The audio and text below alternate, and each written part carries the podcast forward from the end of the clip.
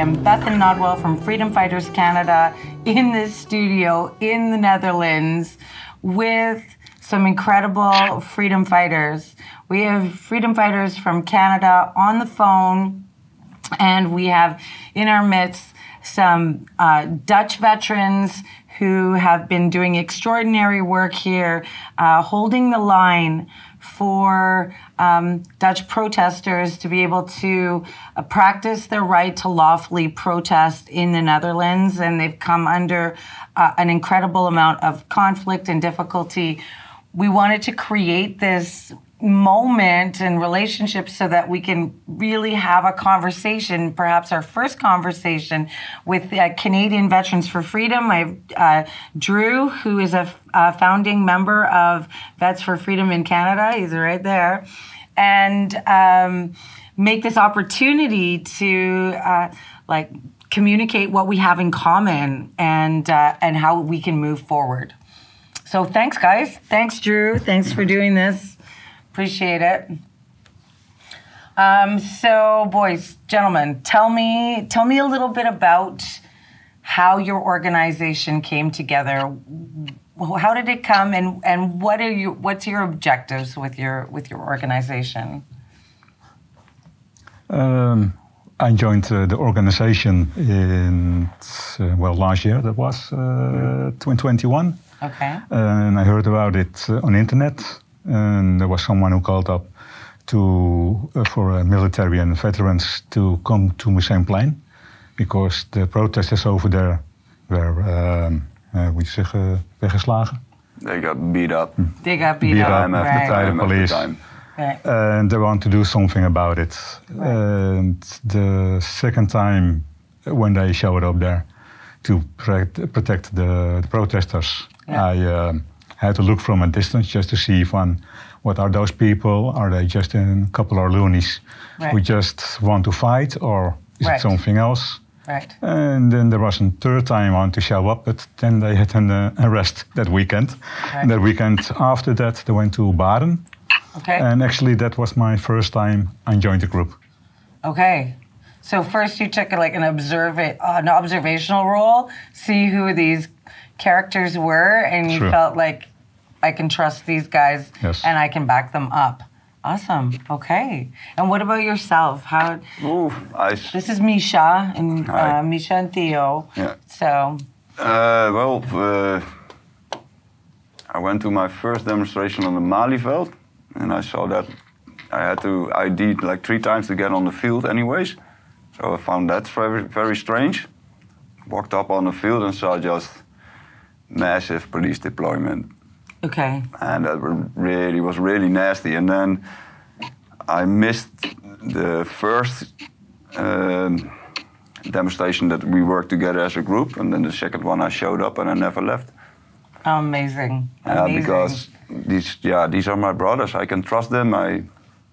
It feels right. That's right.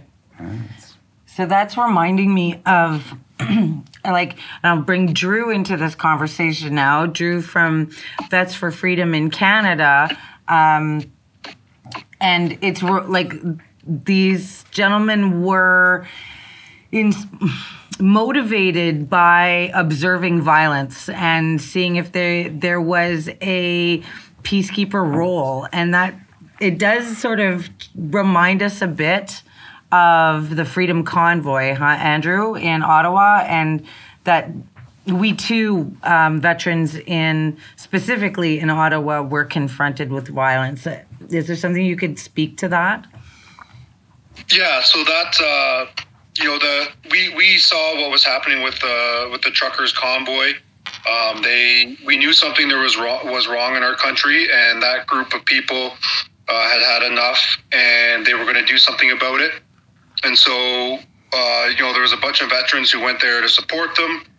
And then more and more of us got down there. And, we played, roles from anywhere down at the ground level up to the headquarters level, providing, advice and strategy and helping them plan, etc. And, eventually it all came to a head when the government enacted the Emergencies Act. And then, yes, a bunch of vets as well as citizens faced violence. They got beaten, they got arrested and dropped off in the cold outside of the city.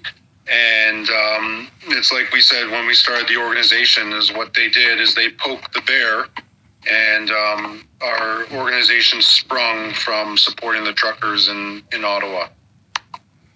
Amazing. So here I am, the only civilian here at the table. So I feel like I just want to throw, like, just facilitate that conversation between you guys, and I'll just leave. But I guess, you know, we should maybe look into why do you think this relationship between Canada and Dutch, like Veterans for Freedom specifically made a video, like calling out Dutch veterans. And so they were doing it in honor of Dutch veterans. And that video is available on YouTube, on the Veterans for Freedom website. It's accessible out in the world. But I guess, Drew, why did Veterans for Freedom Canada, you know, do a call out to the veterans in the Netherlands and not anywhere else in the world? You chose the Netherlands. Like, why did you guys want to start there? Well, so there's a couple reasons. Is, you know, maybe I'm being a bit biased here, but I think that, you know, with the, you know, human rights, you know, movement that we saw with the trucker convoy, is that based on the skill set of the vets, we brought something in, I believe, valuable to the table to help them with their protest. And so we knew there was veterans involved with the Dutch, and we knew we a lot of us have been glued to our phones and everything, watching the farmers fight back, right? Because ultimately something's happening to the Western nations. You know, there's a wide spectrum of things that people believe, but something is happening in the United States and Canada and the Netherlands, the UK, and it's not right. So when civilians see that and they step up and fight back or push back peacefully against the government about what's happening in their country, is we believe that, you know, again, based on the skill sets of veterans from our former lives, is that we can help them, you know, protest or plan, make sure remains peaceful, be, you know, sort of the peacekeeper side of the house. And the reason the Canadians and Dutch have a long history. And, you know, me being a Navy guy, we've had some of our people work with the Dutch Marines, I think it is, who are pretty renowned throughout the world.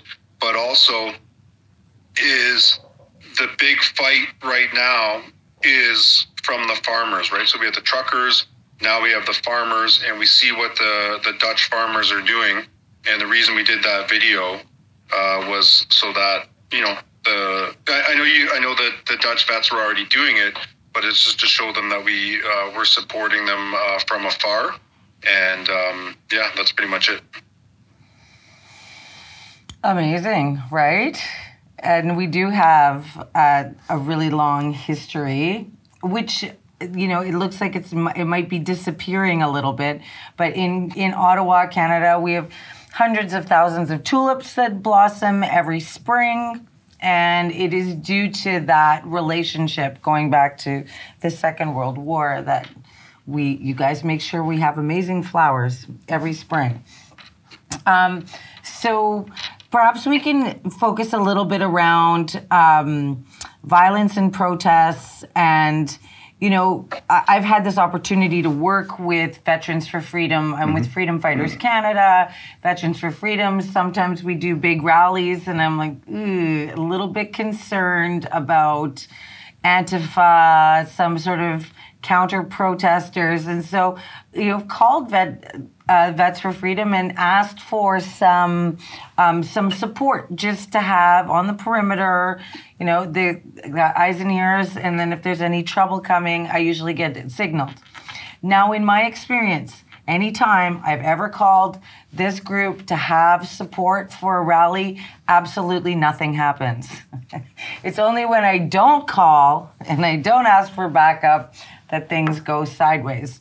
So it's just important that you call. But are you guys getting phone calls from lots of different groups? Because there's many organizations in Holland that are doing rallies all the time. Do they want you guys to be everywhere? They want to, but we judge it. Yeah, it's like we have a mission statement. It needs to be neutral. It needs to be non-violent. And we base it on that. We cannot be everywhere. Right. Yeah, you just don't get the numbers of our kind, you know, right, to be everywhere. It's difficult. Yeah. Exactly. Neo? Well, actually, true, because we have a job as well. We have also people at home who want our attention, so we have to, sometimes you have to make choices. That's right. Do I support the people at the protest the coming weekend, or do I have to do something else? Or do I need to go to my wife's favorite opera? You better go, buddy. Right? You better go with your wife. I mean, it's interesting, like, with, you know, what we faced in Ottawa, there was a lot of violence in the end, not at the beginning. In Ottawa, there was no concern with violence, but towards the end, that's, you guys saw that on, and we had veterans defending, guarding, protecting the Cenotaph, a monument, and that's where the police hit first. So what is your relationship with the police? Because you know, the civilians, they've got mixed desire to work with the police. But I think Vets for Freedom, Freedom Fighters Canada, we're all in the position where we want to have a good relationship with the police and work together. So I don't know, how is it any different? Is it the same? No, if you pretend to be neutral, you have to work with all parties. And that includes the police. Right. It's as simple as that. Yeah? You can do what you want to do, but if you don't have the support of and the demonstrators and a little bit of the police, you cannot do nothing. Right. They just shove you aside and it's done. Right. Andrew, what are your thoughts on working with the police? Yeah, so that's one of the things that we are offering is, you know, just liaising with the police. From Ottawa, a lot of people aren't happy with what happened there, which was understandable when you had, you know, peaceful Canadians beaten.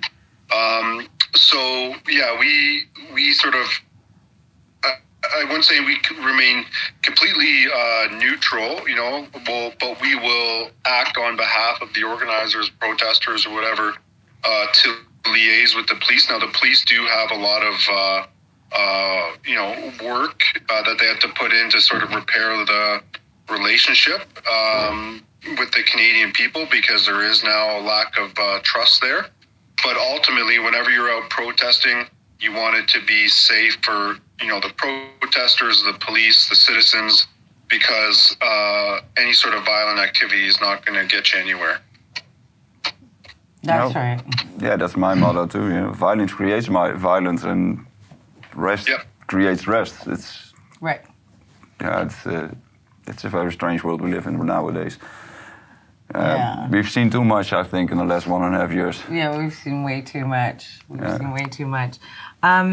You know, Drew, I don't know if you can speak to this, but, you know, maybe we can just sort of brainstorm, but how do you think we can potentially work together in the future, right? How can Canadian veterans who are, you know, have been defending freedom for decades, and Dutch freedom veterans who have been defending freedom as well, like, how do you think we could potentially synergistically come together, work together?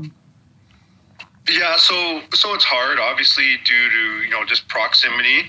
But the key thing is establishing communication lines, and then doing sort of, whether it be AARs or after-action reports or reviews about things that have happened in your area, helping maintain sort of situational awareness about what's happening on the ground across Western countries, because that's good because you can start to establish patterns that either the government or whoever the authorities are using to combat stuff, messaging. And also is like the big thing, that's what I speak about a lot, is we're in an information war, right? So we're in 5th-gen warfare, and we need to get into that battle space to help people, because a lot of people don't understand that there is being an information war waged against the citizenry. Now, so there's nothing like we're not going to be able to support Dutch vets won't be able to support us directly on the ground, but just establishing communication lines with all the different sort of veteran groups. It doesn't hurt at all. And then there's discussions, and then you can share knowledge that's just the sort of the standard thing. Like when you're deployed or wherever, where our guys were in Afghanistan and stuff, you're talking to the other allied nations, right? And working on things. Yeah, I think in this case we can teach, we cannot lead. We're still bound by the oath you ever took. And for me, it's like you take your oath once and it's for life. It doesn't stop when you leave service. It's no experience date. Yeah, exactly. And that's the other thing. We just put an update to our membership, and in there it says, you know, because people are like, well, what can we do? And this, it's like, you need to get into your community. You can coach and mentor people, teach them, and provide them with, any sort of support they need in their respective communities. So that's a big thing that we believe that us as veterans and our skill set can bring to the table. Yeah. Correct.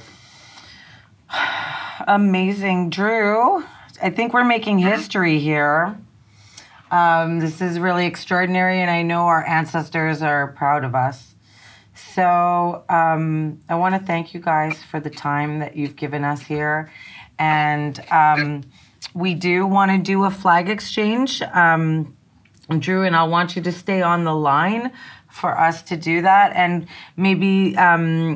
we do have these. I don't know if our camera can get it by your face. Can we put the camera on Drew for a sec? Oh, there we go. Drew, can you speak to what these... putting a medallion in his face. Can you speak to what these challenge coins are and what they're all about? Yeah, so usually across the...